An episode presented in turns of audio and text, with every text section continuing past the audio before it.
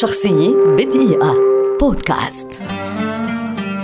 كارل مالون لاعب كرة سلة أمريكي شهير ولد عام 1963 ويعد واحدا من أيقونات كرة السلة الأمريكية ومن أبرز أساطير كرة السلة العالمية. يبلغ طوله مترين وستة سنتيمتر ووزنه 117 كيلوغراما وتم اختياره في الدرافت عام 1985 من قبل نادي يوتا جاز.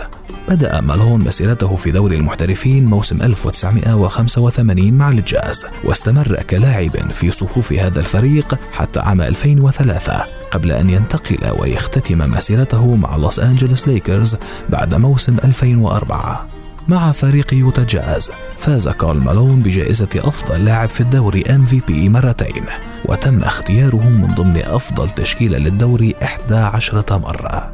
لعب خلال مسيرته مباراة كل النجوم All-Star Game 14 مرة وفاز بجائزة أفضل لاعب في مباراة كل النجوم مرتين. يعتبر مالون الهداف التاريخي لنادي يوتا جاز وثاني أكثر لاعب تسجيلا للنقاط في التاريخ فقد سجل خلال مسيرته 36928 نقطة واستحوذ على 14968 كرة مرتدة وقدم 5238 تمريرة حاسمة وتم اختياره ضمن قائمة أفضل 50 لاعبا في التاريخ وقد تمت أيضا إزالة رقم قميصه 32 من تشكيلة فريق يوتا للأبد كي لا يرتديه أحد من بعده. شخصية بدقيقة. بودكاست